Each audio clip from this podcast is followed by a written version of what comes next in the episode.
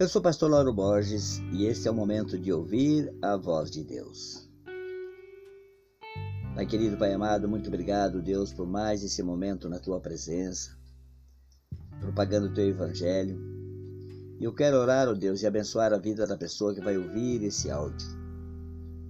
Em sua casa, em família, é, ou seja, no trabalho, onde ela estiver. Assim que ela tiver um tempo de ouvir esse áudio, que ela seja edificada por essa palavra, Pai. É o meu desejo, é a minha oração. E desde, desde já eu te agradeço por esse dia tão especial. Quero compartilhar com vocês uma palavra que está no Evangelho de João, capítulo 20, versículo, versículo 27 em diante, que diz assim: e Jesus disse a Tomé: Coloque o seu dedo aqui, veja as minhas mãos, estenda a mão e coloque-a no meu lado. Pare de duvidar e creia. Disse-lhe Tomé: Senhor meu e Deus meu. Então Jesus lhe disse: Porque me viu, você creu? Feliz os que não viram e creram.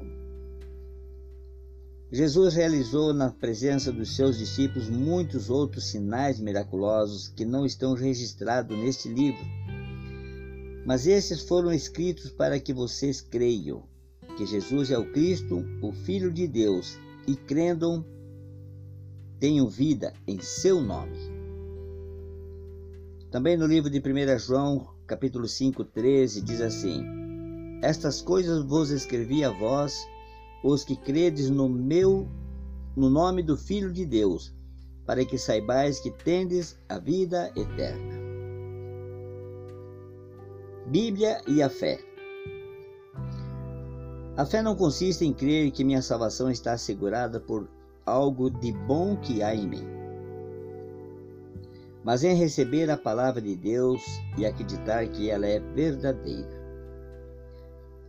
Quando minha consciência me acusa de erros que cometi, posso, por meio da fé, confiar no Senhor Jesus que salva perfeitamente os que por ele se achegam a Deus.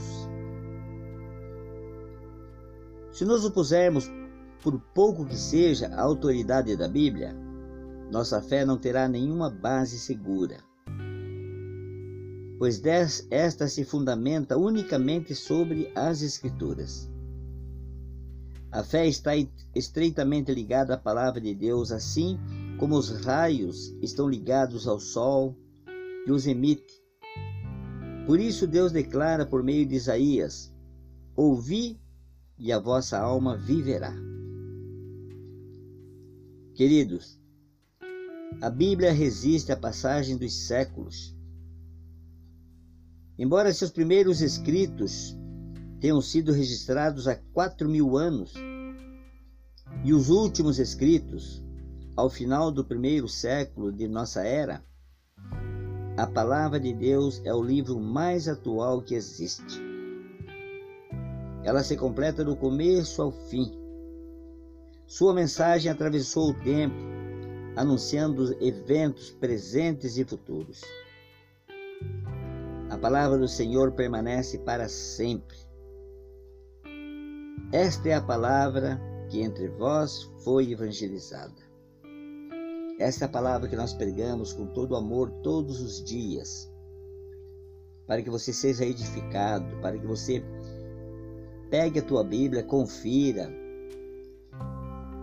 medite nessa palavra, para nós crescermos juntos. Este é o desejo do meu coração, esta é a vontade que me dá ânimo de gravar esses áudios para poder compartilhar com o maior número de pessoas possíveis. Compartilhe. Pai querido, Pai amado, muito obrigado por mais esse momento na Sua presença. E se o Senhor quiser, logo mais estaremos de volta. Esse é o momento de ouvir a voz de Deus.